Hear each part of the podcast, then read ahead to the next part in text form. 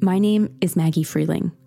I'm a journalist and producer, and this is Unjust and Unsolved, a podcast about people who I believe are wrongfully incarcerated for crimes that are actually unsolved. You've surely heard stories like these on the news, but the thing is, the ones you've heard about barely scratch the surface. The Innocence Project gives a conservative estimate that about 20,000 innocent people are currently locked away in US prisons. After reading some of these stories, I felt compelled to do something. So I sent 20 letters to people who are locked up despite evidence pointing away from them. Some responded through mail, some emailed, and some called me on contraband cell phones. But all wanted their stories to be heard. So I left my public radio job and decided to do just that. In each episode, I speak with those people, their loved ones, supporters, and lawyers to shed light on how they wound up incarcerated for decades, despite the evidence, and how that means the crimes they were convicted of are still unsolved. This week, I'm telling the story of Ralph Trent Stokes. March 11th, 1982, three people were murdered during a robbery of a famous restaurant in Philadelphia, Pennsylvania. Smokin' Joe's Corner. Joe Frazier. 19 year old Ralph Trent Stokes used to work there in the kitchen. After one survivor said the victim might have recognized Ralph's voice, Ralph was arrested and charged with the murders. At trial, after only 45 minutes of deliberation, Ralph Stokes was convicted of three counts of first degree murder and sentenced to death, one of the youngest in the state of Pennsylvania. But in 2004, Ralph discovered the prosecutors had withheld exculpatory evidence in his case, and he may be one of many burned by the system in Philadelphia. He also fired 31 people to clean up the DA's office. And since then, more has come out about the lead prosecutor in Ralph's case, a man named Roger King. Roger King was a fixture, big time, trying some of the city's biggest cases before he retired in 2008. King has had multiple convictions overturned because of his alleged misconduct and corruption. In just 19 months, nine people, some serving life sentences, have been exonerated. And so, after almost 40 years on death row, why is Ralph still in prison? And who did kill three people in Smokin' Joe's? We'll get to that after this.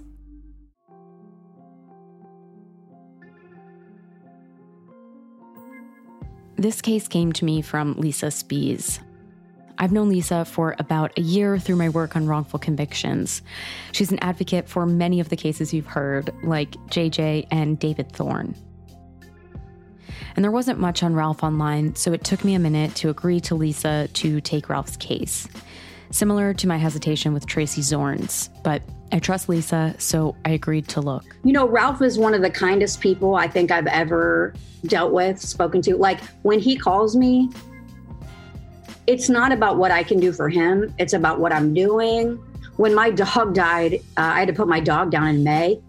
He was so, it was unbelievable to me. Just the empathy that he had and didn't want to talk about his case, didn't want to talk about what I what my thoughts were, what I was doing for him. How are you doing? You know? Ralph has been on death row in Pennsylvania since he was 19. He's now almost 60. And Ralph, like Tracy Zorns, has yet to tell his story in his own words to a national audience. Hey, how are you? Hey, how you doing? I'm okay. Did you get my email? Yes, I just got it. I like that how you did that with the um, uh, putting the questions in there so I could I could think uh, go back more and think about it. Uh, some of the stuff I didn't I haven't thought about in years. I'm buried so deep. Yeah. Just, trying to take one day at a time. It's sometimes tough to get in touch with Ralph. I'm not on his phone list yet, so we talked through a three way call with his cousin Rodney. So the audio is sometimes not great. And he's also been on and off of lockdown because of COVID. So we haven't talked as much as I'd like to between that and coordinating my and Rodney's schedules. But I'm glad I looked at this case because there are some incredibly disturbing things, particularly that it was prosecuted by Roger King. King served as prosecutor for more than 30 years, beginning in 1973 and ending with his retirement in 2008. He was known as being incredibly aggressive, but several of his convictions have since been overturned because of misconduct. In fact, the Death Penalty Information Center wrote when King died in 2016 that he pursued the death penalty against at least seven men who may have been innocent. Ralph Trent Stokes was born in February 1963 in Philadelphia, Pennsylvania. He was the oldest of six kids. His mom stayed home raising the kids, and his dad was a longshoreman on the docks. Ralph grew up in West Philadelphia, in Wynnefield, a historically working class neighborhood. It's also where Will Smith is from in real life and The Fresh Prince of Bel Air. In West Philadelphia, born and raised on the playground is where I spend most In the 1960s, West Philadelphia became a majority black population, and crime began to rise in this neighborhood and all around Philadelphia after white flight to the suburbs. By 1990, Philadelphia had one of the highest crime rates in the city's history, and the crack epidemic was rampant. West Philadelphia became nationally known during this time in the late 70s and 80s for violent clashes between the police and a radical black group called MOVE. Here's a clip from a Vice documentary on it. There is a small war underway on a street in Philadelphia tonight. There was gunshots, thousands of rounds of bullets from the police. Police moved in with tear gas and water cannon. In 1985, just two years after Ralph was convicted, the police firebombed the group's headquarters, killing 11 people, just three miles from where Ralph grew up. State police helicopter drops it. There is the explosion. But Ralph avoided all of this. He was a good kid, he had no record, and grew up really close with his family, particularly his cousins. I mentioned Rodney. They all lived in Philadelphia and would hang out and play together, especially at their grandparents' house. Ralph's cousin Rodney told me he was a happy kid and was always trying to make everyone else happy. Ralph also told me that he loved animals. But I always, always, uh, I love animals and wanted to do something in that area. Like maybe be a vet or a zookeeper. I would love to do it. I would love to get a job in that, working in the zoo. Plus, you see on TV now, animal, it's an Animal Planet, uh, and all they showing the mega zoos and all that stuff. I would love to. I would love to get a job, but something with animals. At a pet store. Uh, when I was younger, I worked in a horse stable. I had dogs. I had uh, name it, turtles, fish, snake. But Ralph didn't finish high school. He dropped out in 10th grade and instead he went right to work. I was, I was trying to, you know, like many of us, just trying to find a, you know, the best job you could, make the most money. Uh, working in kitchens as a short order cook. And working as a short order cook is how he got named a suspect in this triple murder. March 11th, 1982 started as a normal day at Smokin' Joe's Corner in West Philadelphia. Smokin' Joe's was owned by heavyweight boxing champion Joe Frazier, nicknamed Smokin' Joe. He was the first boxer to beat Muhammad Ali. the world, Smokin' Joe Frazier. With his devastating left hook, Joe Frazier was one of the greatest heavyweight boxers in history. Philadelphia native, Smokin' Joe Frazier. Joe Frazier. A Philadelphia Inquirer article from when the restaurant opened describes a bustling scene with a charismatic owner, Smokin' Joe. When he walked in, patrons would yell out to him to have them sign their menus, and everyone would clamor to talk to him. But on March 11th, Joe had not arrived at the restaurant yet. His new establishment wasn't open. Sometime between 12 and 1 p.m., the manager, Mary Figueroa, and three employees were preparing for the day when two masked gunmen walked in. According to the only two survivors, the armed men herded them into a walk in freezer in the kitchen. They then proceeded to rob the restaurant of anywhere from 3,000 to $4,000. The numbers actually vary depending on which report you're reading.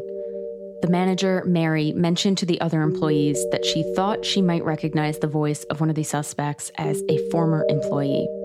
Then the robbers returned to the freezer and one opened fire, killing Mary and Eugene Jefferson, a dishwasher at the restaurant. The two other employees were spared when allegedly the gun malfunctioned or ran out of ammo, but not before the robbers killed the third victim, Peter Santangelo, a mailman who happened to walk in the restaurant to deliver mail during the robbery and was gunned down trying to flee out of a locked door. The survivors described the gunman as a black male, 5'7 to 5'9. The victim, 35 year old Eugene Jefferson, was described by his mother as a beautiful person.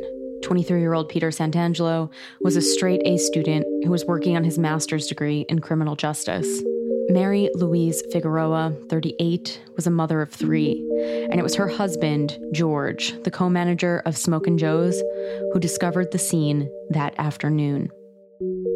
19 year old Ralph Stokes lived down the street from Smokin' Joe's Corner and actually used to work at Smokin' Joe's as a short order cook. How long did I work there? I can't even remember. I think it might have been two years, or it might be a little long. I think uh, might be might be two and a half years. I I'm not even for sure. Oh wow! So you worked there for a bit. Yeah, yeah, yeah. So did you know you knew the victims? Did you know Mary? Yes, yes.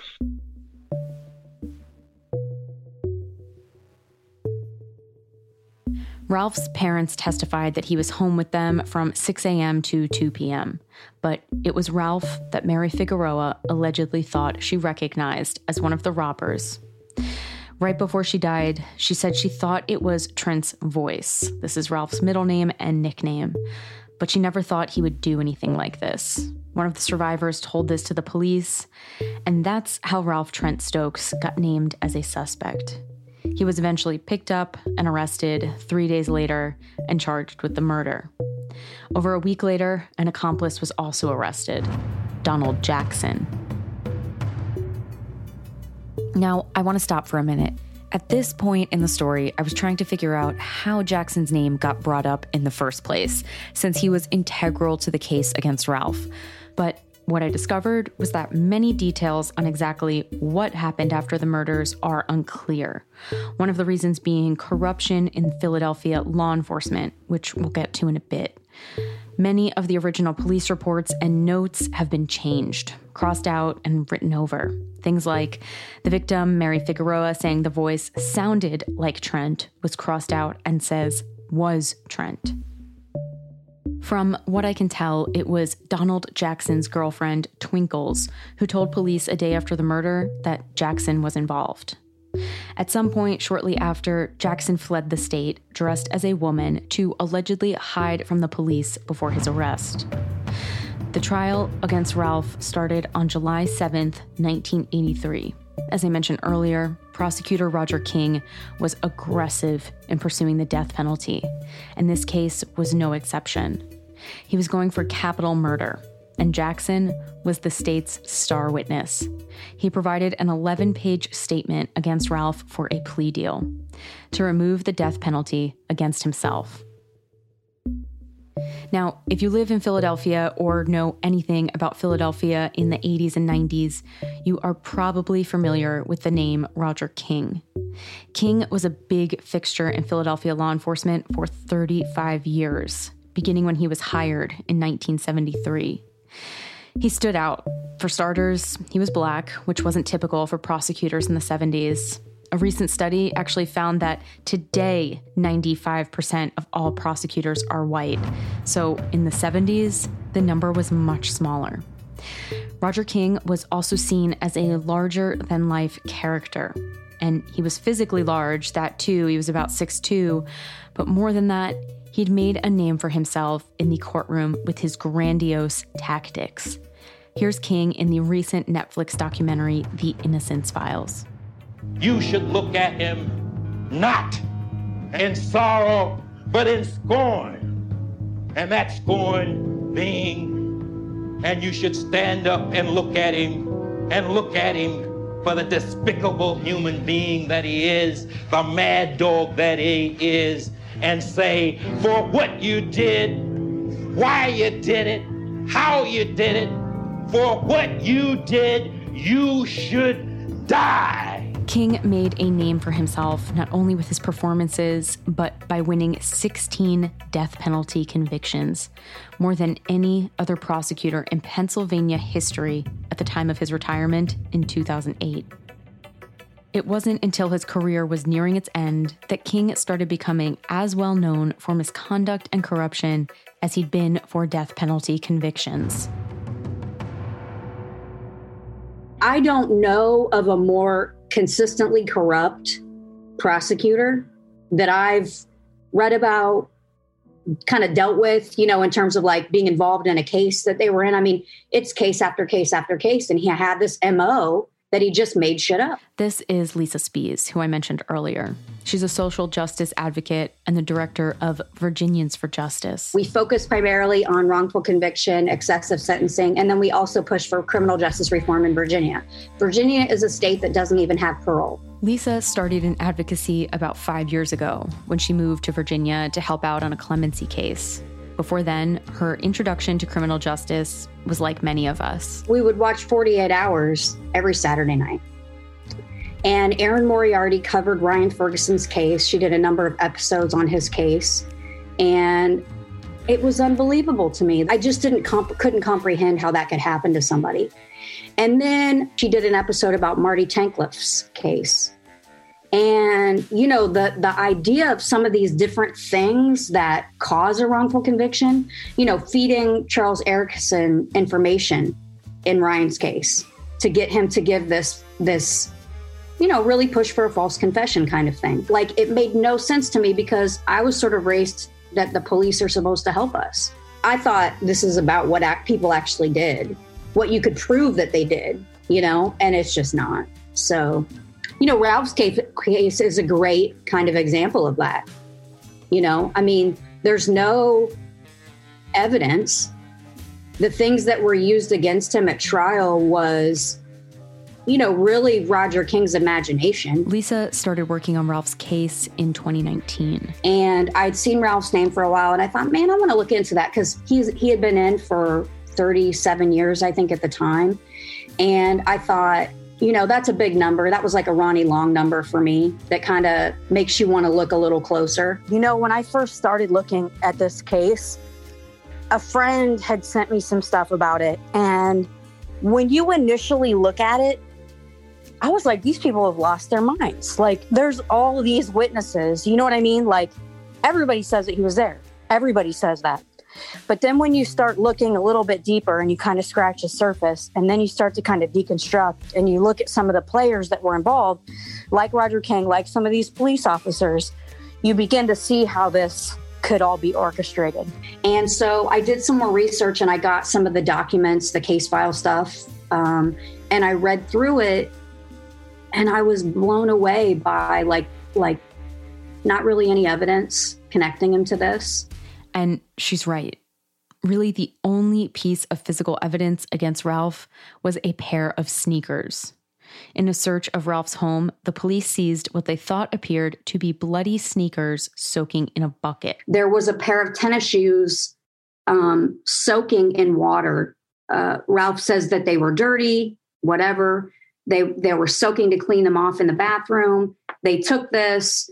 They said that there was a mixture of blood and barbecue sauce that was found in the water that the shoes were um, soaking in. The shoes were actually Ralph's brother's shoes, which he testified to at trial and says they were a few sizes smaller than Ralph's. But they were presented to the jury by King as matching blood and barbecue sauce from the crime scene. And that was pretty much it, other than witness testimony placing Ralph and Jackson together that day. But we'll get to that later. In terms of Ralph's defense, his original public defender dropped out with three months left until trial. That left his new lawyer very little time to prepare for a capital murder case. And reading the trial transcripts, I am honestly surprised at how many mistakes the defense made with names and facts that needed to be corrected by the judge. It was really not a good look. And I'll be honest, with the sloppy defense, the testimony placing Ralph with Jackson, and the shoes allegedly matching crime scene evidence, I would also be fairly convinced of Ralph's guilt. especially if I was told by King, someone who at the time had a sterling reputation, someone the jury was no doubt looking to as someone they could trust for facts and evidence. He was a masterful storyteller, but it was all fiction. It was all made up. And and and that's that's a shame, you know, because a lot of people's lives were stolen by the things that he did. On July 22nd, 1983, after only 45 minutes of deliberation, 19 year old Ralph was found guilty of three counts of murder. During the sentencing, Ralph became agitated. He was tired of King provoking him. And if you read the court transcripts, there is a lot of this. This was something King was known to do. And Ralph lashed out and threw a chair at King. The court even told King that it was kind of his fault. He was being childish. I actually picked up, I picked up the chair and threw it at him, and the jury seen it. So he got out of me what he wanted to get out of me. Almost immediately after, Ralph was sentenced to death in the Pennsylvania Department of Corrections. For his part, Donald Jackson's life was spared thanks to his plea deal and cooperation. He got life in prison.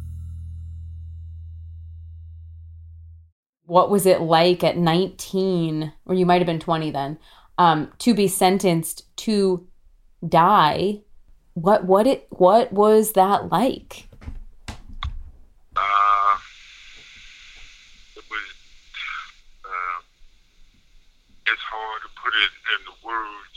Uh, it, it was just like a nightmare that came, you know, like, this just can't, this just can't be true.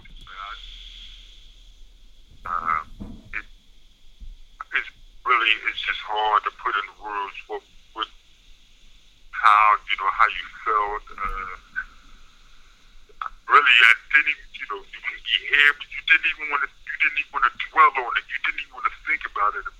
The that drove you crazy. While in prison, Ralph has lost more than I can comprehend, including all of his siblings except one brother. Hardest things to deal with in here, they calling you there's a death in your family.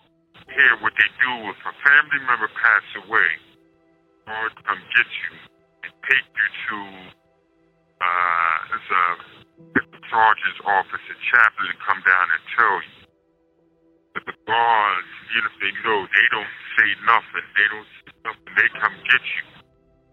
After years of taking this walk, you kind of kind of already know someone passed away in life. So this this walk, you know, it's just like a, it's like you walk in, but you, you know, it's like almost like an out of body experience, uh, trying to brace yourself. So, I mean, it's I wish this on anyone. Uh, and here, you never really have a place to where you can grieve about stuff like that. Really, no one else cares about your problems because everybody else got problems. So, um, you know, you got to internally deal with that stuff yourself the best way you can. And you really, it's sad to say you really can't hold on to it long. You gotta, you gotta like pack it away and uh, deal with it. Uh, you know, whenever you can. Sometimes it don't pop up to years later. Ralph says the hardest death to deal with was his father's. Even to this day, whenever I talk about it, it had me choked up. Ralph's father had liver cancer. They talked one night on the phone, and Ralph thought he was doing better. You know, at the end of the uh, conversation, uh, I told him, I said, all right, I'll call you either tomorrow or the next day. Uh, so when our time was up, um, I never talked to him again. I called two days later, tried to catch him. Uh, his phone kept going to um, that answering service thing. So uh, yeah, I kept over the next couple of days. I kept calling, couldn't get through to him, and just this nagging feeling. You know, like someone just standing behind you. You know they there. You, you just don't want to turn around and acknowledge. That's how this feeling was. But this was serious. Something was wrong. I didn't, you know, I I didn't want to think about it. You know, a week went by, and uh, then someone uh, they came and called me and told me they that night he went into uh, ICU and he never gained consciousness. I think a few days later he passed away. I found out later on I was the last person that talked to him.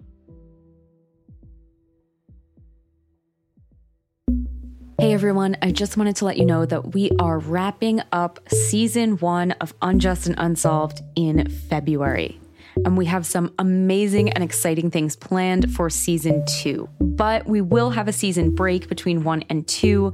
And so if you want more content in that time, we will be adding a ton to our Patreon. I'm going to upload all episodes ad free and continue doing interviews and episodes, but exclusively on Patreon. So if you want more Unjust and Unsolved during the break, or if you just want to help support and keep the show going, head on over to Patreon and become a subscriber. Thank you so, so, so much for supporting Unjust and Unsolved by becoming a Patreon, showing me that you care about the work that I'm doing and you want to keep it going.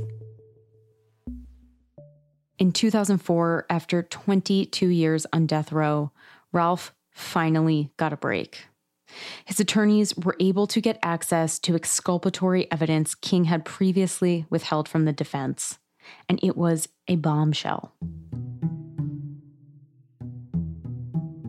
An FBI crime lab report from before trial says that the testing done on the shoes and other alleged evidence collected from Ralph's home state unequivocally that testing had found no lead residue, blood, or barbecue sauce on any of the items. Roger King knew this and presented the shoes as a match to the scene. This was the only physical evidence allegedly linking Ralph to the crime, and now that was completely shattered.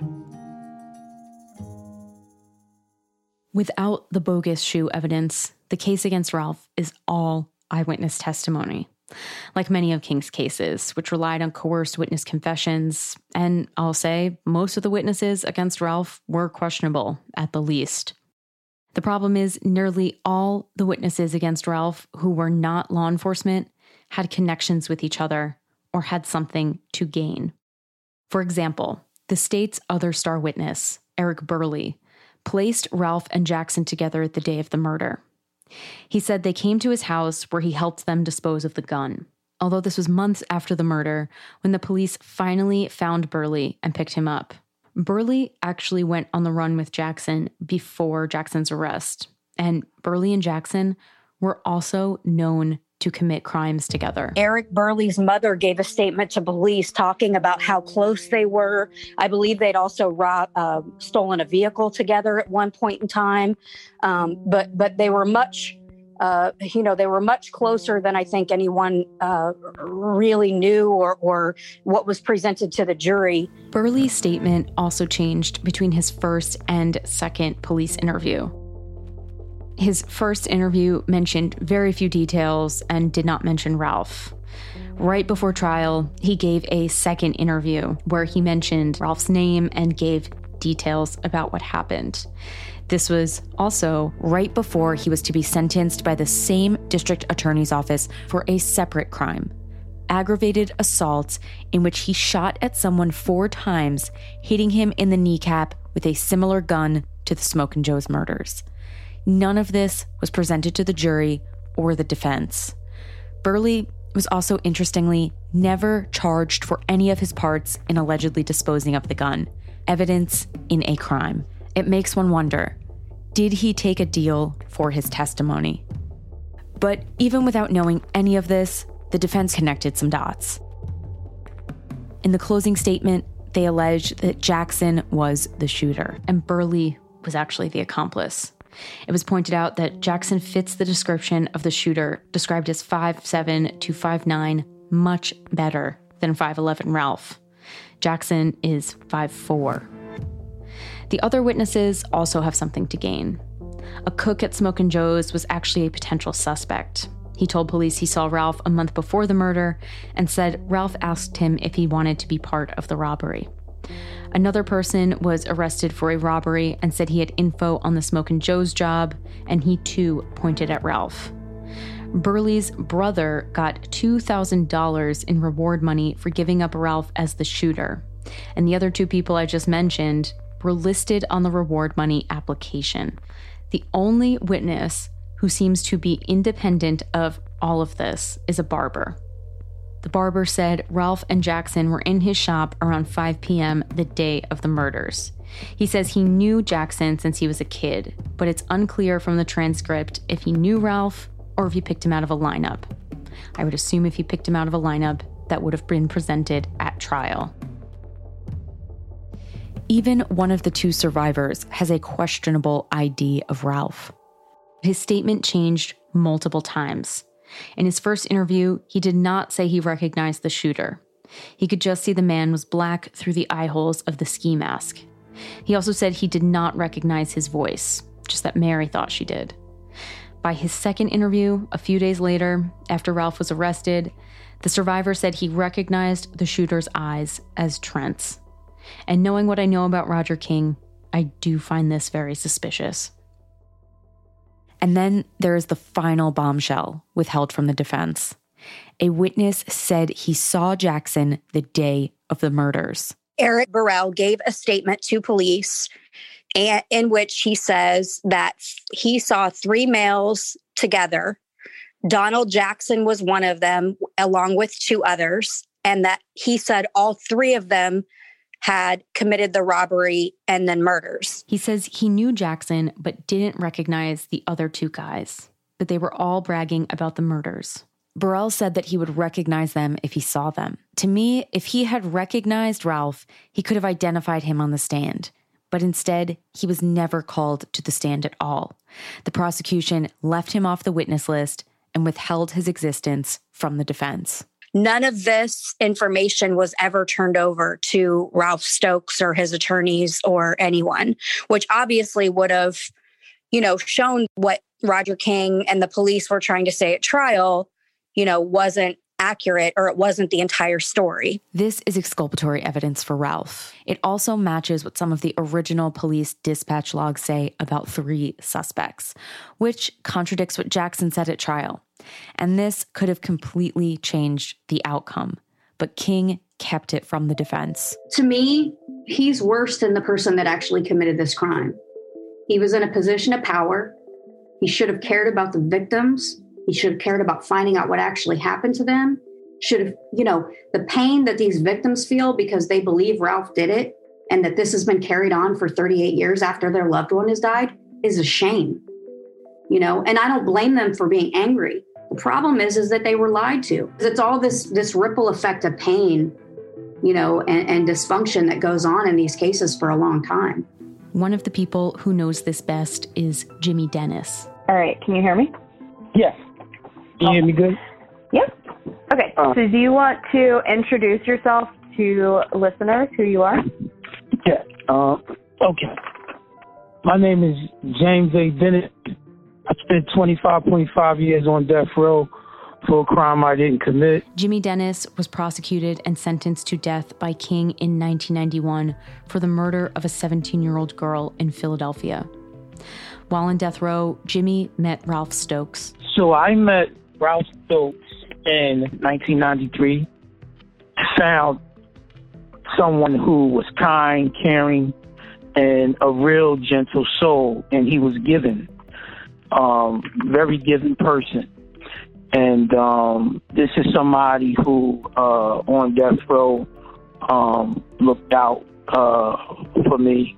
Um, I often refer to him as a big brother. Ralph and Jimmy met long before King's reputation came into question, and both were surprised when they were comparing what happened to them. We were shocked to find out that we both had the same prosecutor, and then we would uh, talk to each other about the um, corruption um, and the wrongdoing of Roger King and the police officers When Larry Krasner, a former defense lawyer, took over as Philadelphia's top prosecutor in 2018, he promised to clean house. District Attorney Larry Krasner made it a priority to investigate problematic convictions when he took office last year.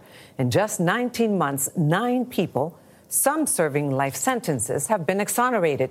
He also fired 31 people to clean up the DA's office. Roger King, as one of the office's most aggressive attorneys, was a big part of this problem. He was not a uh, decent uh, human being because he literally destroyed my life. He has destroyed Ralph Stokes' life, and he destroyed numerous of other men uh, and women. Um, and this is well documented in the city of Philadelphia. Just a little studying, you'll see um, the lives that he destroyed with lies and corruption. Some of those folks include William Nieves, Frederick Thomas, Chester Hollman, Jermel Lewis, Sacon Youk, Hezekiah Thomas, and Keontae Perrin. On August 23, 2016, Jimmy was granted a new trial after evidence King withheld from the defense, quote, effectively gutted the prosecution's case against him. Roger King died the very next day. Today, Jimmy is an activist for the wrongfully convicted, and he's also an R&B singer and songwriter. My dream was stolen away from me some years ago, and now um, one of the things that I believe is that no matter who you are in life, you should chase your dreams with reckless abandonment. I cannot get back 25.5 years where I lost my dad, where I lost that time with my daughters, where I lost my music career, and now I go to therapy every single day because I suffer from PTSD, panic, and anxiety attacks. Imagine what Ralph Stokes is still suffering from while he's there. He just wants to come home and go fishing. He just wants to come home and uh be a part of his family. He just wants to come home and have a semblance of the life he has left um to live. Now, at 58 years old, the next steps for Ralph are urgent, Lisa says. It's been 38 years. That's almost my entire life. I don't want to take five more years for this. I don't think that's right. It's not fair. But Lisa also thinks time could have an advantage. These things follow people around. You know, you've got to be pretty tortured by doing this to someone. Perhaps after all this time, someone will talk.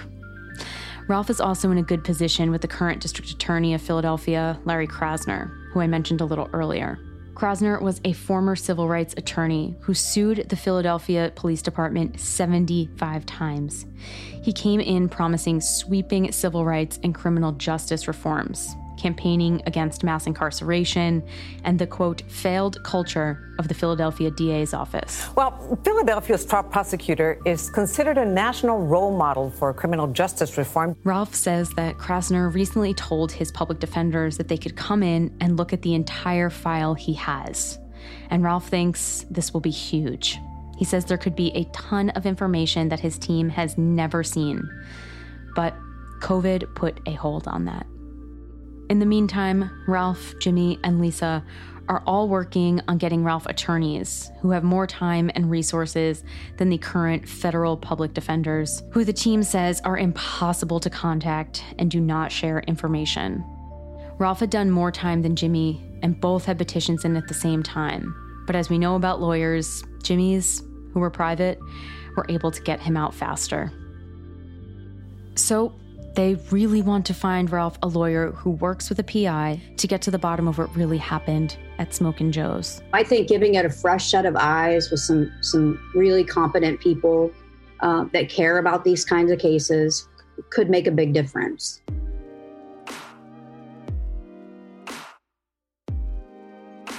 When you get out of prison, I mean, you you're you're almost 60 um you're definitely you're not old but you're not young i mean yeah i would i would like to i would like to would like to get married and start a family um i could find a good paying job somewhere uh, i could pay my own way Ralph says it's those kinds of simple things he just wants to get back to. If I could have my way, I would. I don't want to go back to Philly. Too much violence at all. Ralph says he's thinking maybe Anchorage, Alaska, where he has some family, and really he just wants to travel. One place I would like, I, one thing I like to do, I like to uh, cl- climb uh, Mount Kilimanjaro. I like to uh, go to the top of that. There's a there's a wildlife uh, conservation uh, place in Kenya. I don't know. I like to I like to visit there. Uh, I like to see uh, certain things in the wild, like a like a um, a pod of killer whales. I like to visit Australia. I like to visit uh, Antarctica. I, I definitely like to visit that.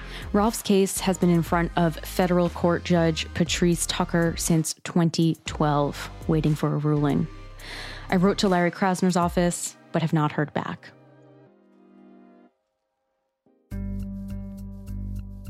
Ralph desperately needs representation. If you were compelled by his story, there is a fundraiser that Lisa set up for a new defense team. If you have the means, please, please donate. Any amount of money helps, and contacts are on our website. You can also find Jimmy Dennis's info and music on our website as well.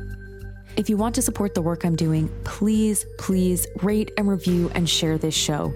It takes two seconds and the payoff is huge. The more people who hear and share, the more reviews, the more attention, and the more likely word about these wrongful convictions will reach the right people. Unjust and Unsolved is produced and reported by me, Maggie Freleng, with editorial consulting from Amber Hunt. For more information and resources, go to unjustandunsolved.com. You can find Unjust and Unsolved on Twitter and Instagram at Unjust Unsolved and join the discussion on Facebook at Unjust and Unsolved Podcast Discussion Group. Unjust and Unsolved is a production of the Obsessed Network. You can find all their shows at obsessednetwork.com.